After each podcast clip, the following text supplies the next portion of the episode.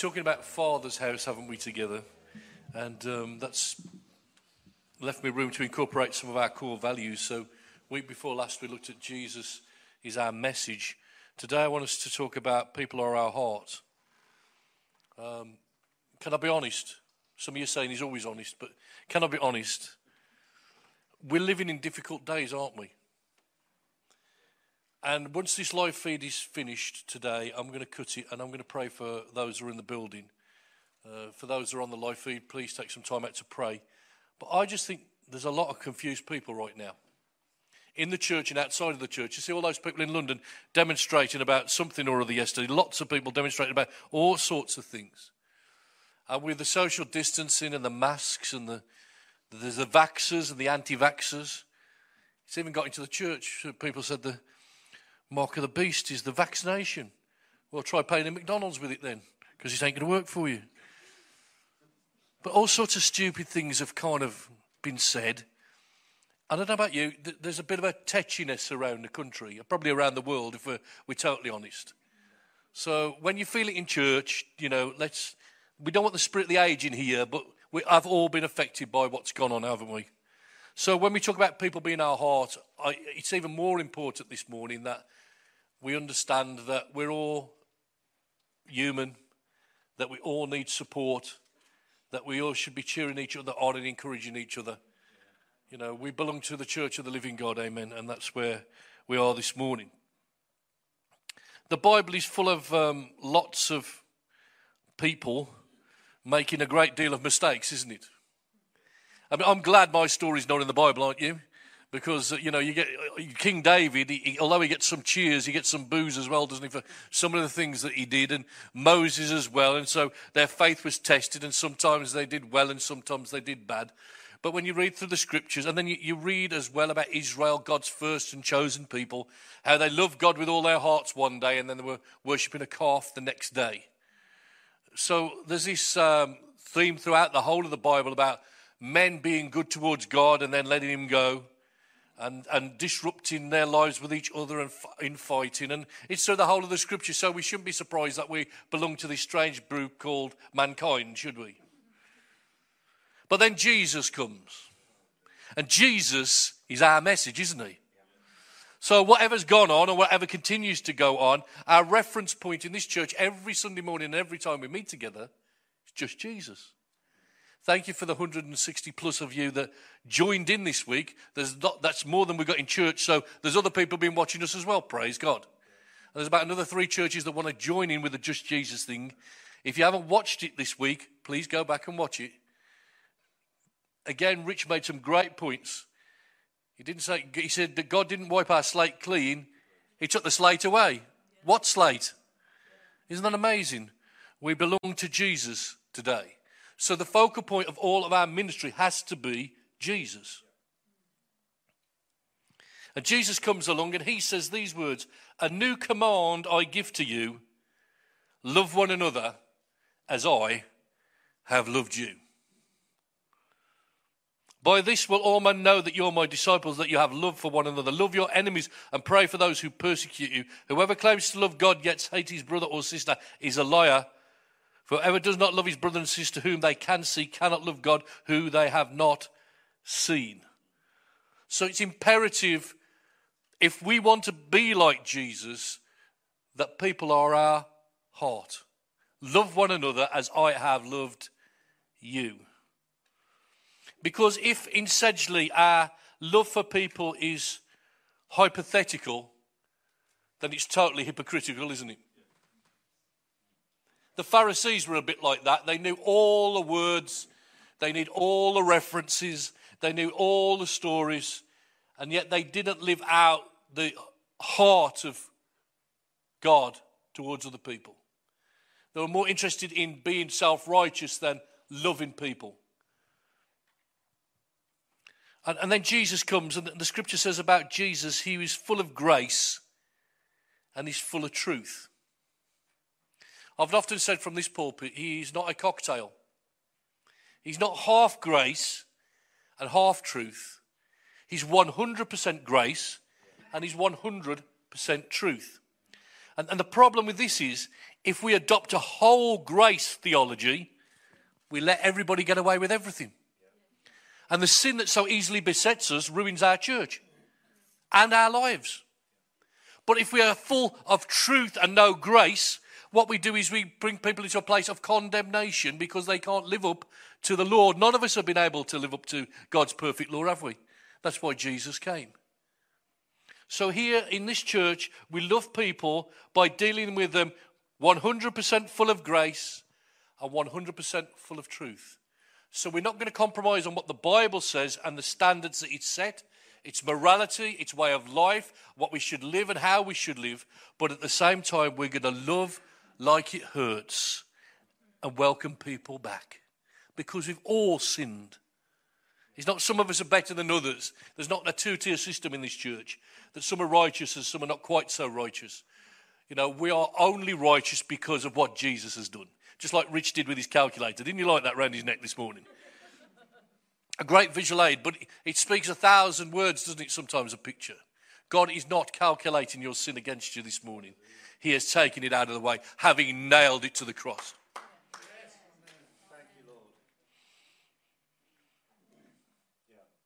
I've banged on for years now in this church about a culture of honour. And I hear people trot out their old chestnut every time I mention it. Honour is something that has to be earned. Where did you read that old gem? Because it wasn't in the Bible. Honour does not have to be earned, honour is given.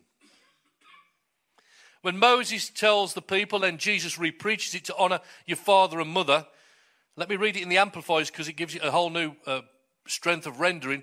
Honor, respect, obey, care for your father and mother, so your days may be prolonged in the land the Lord your God gives to you. Nowhere in there is a clause about your mom and dad being good to you. It says honor your father and your mother. Because honor is given. So when I talk about a culture of honor in this church, well, I'm not going to honor them because they don't honor me. That's not the way it happens. We show honor, love, and respect regardless of what anybody else does. This is the way of Jesus, isn't it? When you look at the Bible and you see the way that Jesus treats people with so much love and respect, yet so much straight truth, that's where we need to be, isn't it? The Jesus model, full of grace, 100%, yet full of truth.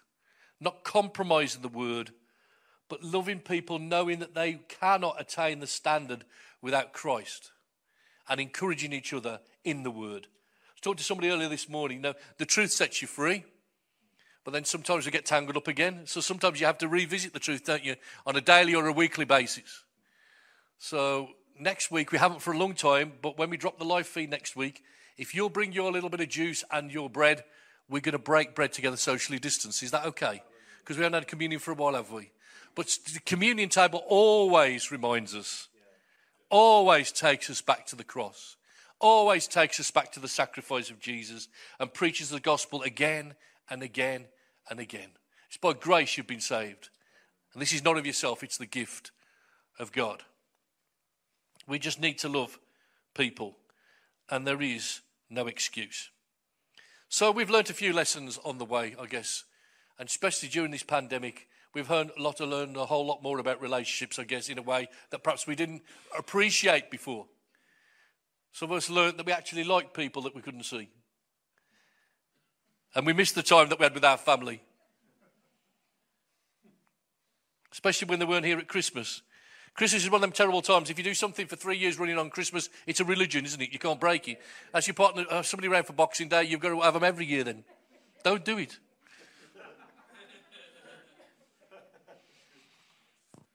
My first point is this people don't fit into a box that we call church. See, we want people to behave, to believe, and then belong. That is never going to happen. Because actually, what we've learned is that people want to belong, then they believe, and then as they find the grace of God and the Word of God, then they start to behave. You can't get people in here just they look. Oh, you can come because you you you look like you're righteous and you look like you're not going to play us up, and, and that's not the way it works. Our heart has got to get bigger for those that are lost, And even if they come in and don't behave, when they find Christ, they're going to find their lives are turned upside down and inside out again. And the truth will set them free. And they will belong and they will believe and they will behave according to God's word. We are those that believe the Bible. And if you're a follower of Christ, you're a follower of his word. Let me make that very plain and clear. Because we're not here to fill the church. Jesus said he'd build his church. And what he does along, he brings people along and he connects us to us. And we look at them and think, however would God have brought them in? But he's full of grace, isn't he? As he puts people together in a most powerful and wonderful way. So people don't just fit in our box called church because we want them to. So we've got to be big hearted, yet still full of grace and still full of truth. Second thing is this people need our love and care. Statistics have told me this week that two million children are growing up in the UK without a father. Not, that's not those that are in single homes. These are, these are kids that we can never say they don't even know who their father is. They have no father. Millions that never see the dad apart from once in a blue moon, elderly living alone, people lost in addiction. There's no shortage of people to love and to care for. But let me just say this very clearly people don't care how much we know until they know how much we care. There are people out there that are craving relationship and friendship. And we take Jesus to them by being that kind of person, don't we? Not by preaching a whole big message sometimes, but just showing some love and concern and empathy and walking alongside them and allowing the love of God to shine through us. You can't change anybody but you can represent Jesus. We are, the scripture says, ambassadors for Christ. We're supposed to be out there representing our King in all that we do and all that we say. Third thing we've learned is this that people take time, don't they? If only they came to church and changed overnight.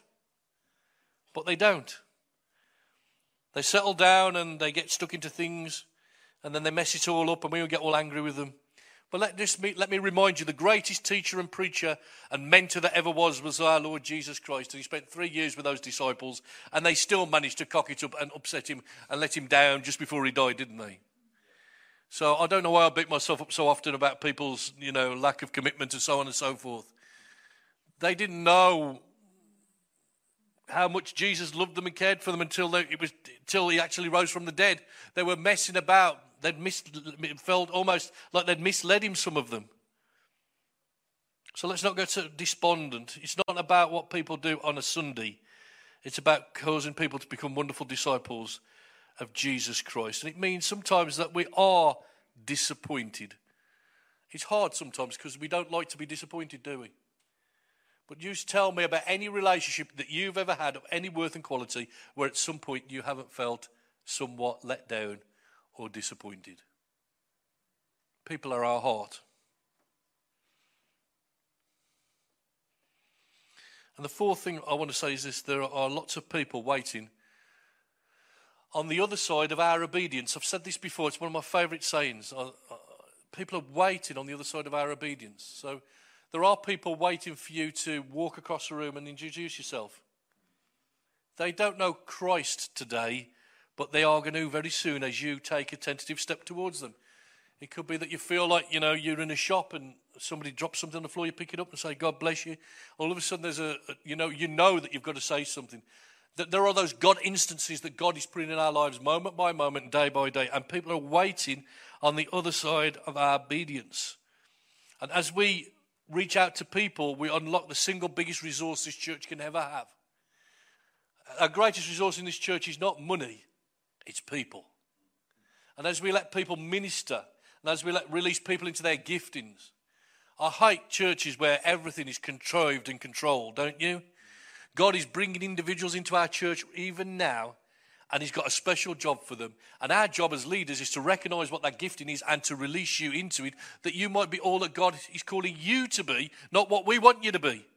Some churches, the only place to serve is on the door or in the car park or somewhere else, or you could be on a rota. Oh, I don't want you on a rota. I want you turning this, this nation upside down and back to front with the power of the gospel. I want you laying hands on the sick and causing the devil some great big headaches. Because He's calling us to special things. The biggest problem we have is that we don't like letting people go because what happens if they make a mess? They always make a mess. When have you ever let your kids get a toy box out and they've not made a mess? People make a mess. But where there's no mess, what the scripture says, where there's no oxen, there's no mess. Where there's no mess, nothing happens. It's dead, isn't it? I've told you. It's nice and neat down Gornal Wood. Not so neat in a maternity ward. Bless the Lord. People are our single biggest resource. So, what does people are our heart look like in real terms? How can we? I explain this so as a church, then we can move this forward and make some of this stuff like real. Because we don't want it to be hypothetical, do we? Because that's just hypocritical. So we need some things that we can do as a church, don't we? I want you to some some takeaway from this morning. So when you're next agitated by somebody, or feel like walking away or throwing your rattle out the pram, you remember some principles, and we start to live by them. Well, the thing is, I believe number one is this we encourage people, but we do not compromise. Is that okay? That's the grace and truth thing, isn't it? We encourage people, but we do not compromise. We cannot move away from the gospel. We cannot move away from the Bible. We cannot move away from the teachings of Jesus. That's what we believe in this church. The second you start to take your stand and put it somewhere else, your church will crumble, your denomination will fall. We've seen it in church history. The second compromise comes, then it's all over. That's why we cling to the truth here, because we've got nowhere else to go. And without the truth, nobody gets set free anyway. When you start to water it down, water it down, it becomes absolutely meaningless. So we're those that stick with the Bible. So we, we want to encourage people, of course we do, encourage them in their faith, but we'll not compromise the Bible in doing so. We will give, but we will not be gullible. We've had a bit of that, haven't we? where we've been ripped off by a few people. That's not going to stop me giving, but I am going to pray for wisdom. So, you know, when, when people come and, you know, we need to minister something to somebody, or actually, even worse, you have to get your wallet out. That's a bad sign when you have to get your wallet out. Give somebody a note or two, but we will do that willingly, but not being gullible. Because Jesus loves people and he wants us to minister to people, but at the same time, our God doesn't want us ripped off either, does he? So we just need to keep that in mind. I am going to be a giving pastor. This is going to be a giving church, but we're not going to be gullible. We're not just going to give money to anybody who asks this, asks for it. And we are going to love people. So that's very, very important. So we encourage without compromise. We give without being gullible. We cheer people on. We do not boo people out. There is an inevitability in church that people will come and people will go. And the problem is when they come, we're elated. When they go, we're deflated, aren't we? When they come, we go, whoa, new people. When somebody walks out the door, for even the right reasons, we're all down in the mouth. But we've sent some good people out from this church, haven't we? And we love them and we cheer them on still. And even if you leave for the wrong reasons and we don't agree with you, we're not going to boo you out that back door. We're going to tell you we, keep, tell you we love you and we're going to pray for you. And that will happen. I've told you, I'm driving the bus. And some people get on and some people get off. But we know where we're going. Praise the Lord. So stick with this number 21 buzz. And let's get going somewhere. See what God's got for us. But it's very, very important, isn't it? Because we do get mortally offended. Listen, in one respect, uh, if you leave to go to another church and you're going on with God and you're blessed and you're filled with His Spirit and you do what God asks you to do, then that's okay, isn't it? Because this church was never about us anyway, it's His church. And if you go, He'll bring him somebody better than you, so, way. Just joking. Oh, maybe not, but anyway. And my final point is this before we pray, and I asked the life feed to fall, and we pray together in the church. We care for people, we don't make them projects. That is so easy. You know, you're, you know, you're my project. You're my little project today. And people don't want to be a project, they, they want to be cared for. And sometimes, in, in caring for people and not making them a project, you have to take the pain and let them fail. And that my friends, is the hardest position of all. Standing here as your pastor, sometimes I think they're going to make a complete boo boo with that, but they're not my project. But we do care. So, again, full of grace and full of truth, we can only point out what God's word says and encourage them and pray for them. If people choose to make mistakes and walk a different path, they're not our project. You know, and if we fail with a couple of people, that doesn't matter as long as we served with the right heart. God's always big on heart, you know. See, we're big on results. We are a result driven community. Even though we don't want to believe it, we are. And I'm a result driven person. I've been in sales and marketing all my life. I want to know what my target is and I want to smash it. And I want the results and I want, I want, I want to bang, bang, bang. And I don't want to be a. Lo- Listen, we're not losers here. We're, we're lovers of Jesus Christ. And there, there are times when, it's, when, when I, I want to just sit in my lounge and cry and say, I don't want to be the pastor anymore. And Claire says, You're going to have to go. You are the pastor. Turn up and do as you're told. It's, it's like it for all of us. Don't just think just because you feel like it. We all feel like it. We've had leaders' meetings where we've all sat around and cried because we expected more of each other and more of the church, and you've let us down and we've let ourselves down. But we, we, we are not looking for results here. We're looking for the approval of Jesus. Jesus is so gracious, you know. And sometimes we feel like we failed, and actually we've not failed at all. We've just learned. We haven't lost, we've learned. And the next time we do it better, don't we? And we grow in grace. So people are our heart. And Jesus alone is our message. I'm going to dismiss the online congregation and then we're just going to have another couple of minutes with the Lord if the band want to come back up. So I'm going to pray for you now. As we go from this place together today, Lord, I just pray that you'll bless those that are watching online that people will understand that we are not perfect, but we strive to be followers of Jesus Christ and to love people like you love us. So help us, we pray, in our walk and everything we do and everything we say. Help us to be great followers of Jesus Christ. May the grace of our Lord Jesus Christ and the love of God and the fellowship of the Holy Spirit be with us all evermore. Amen.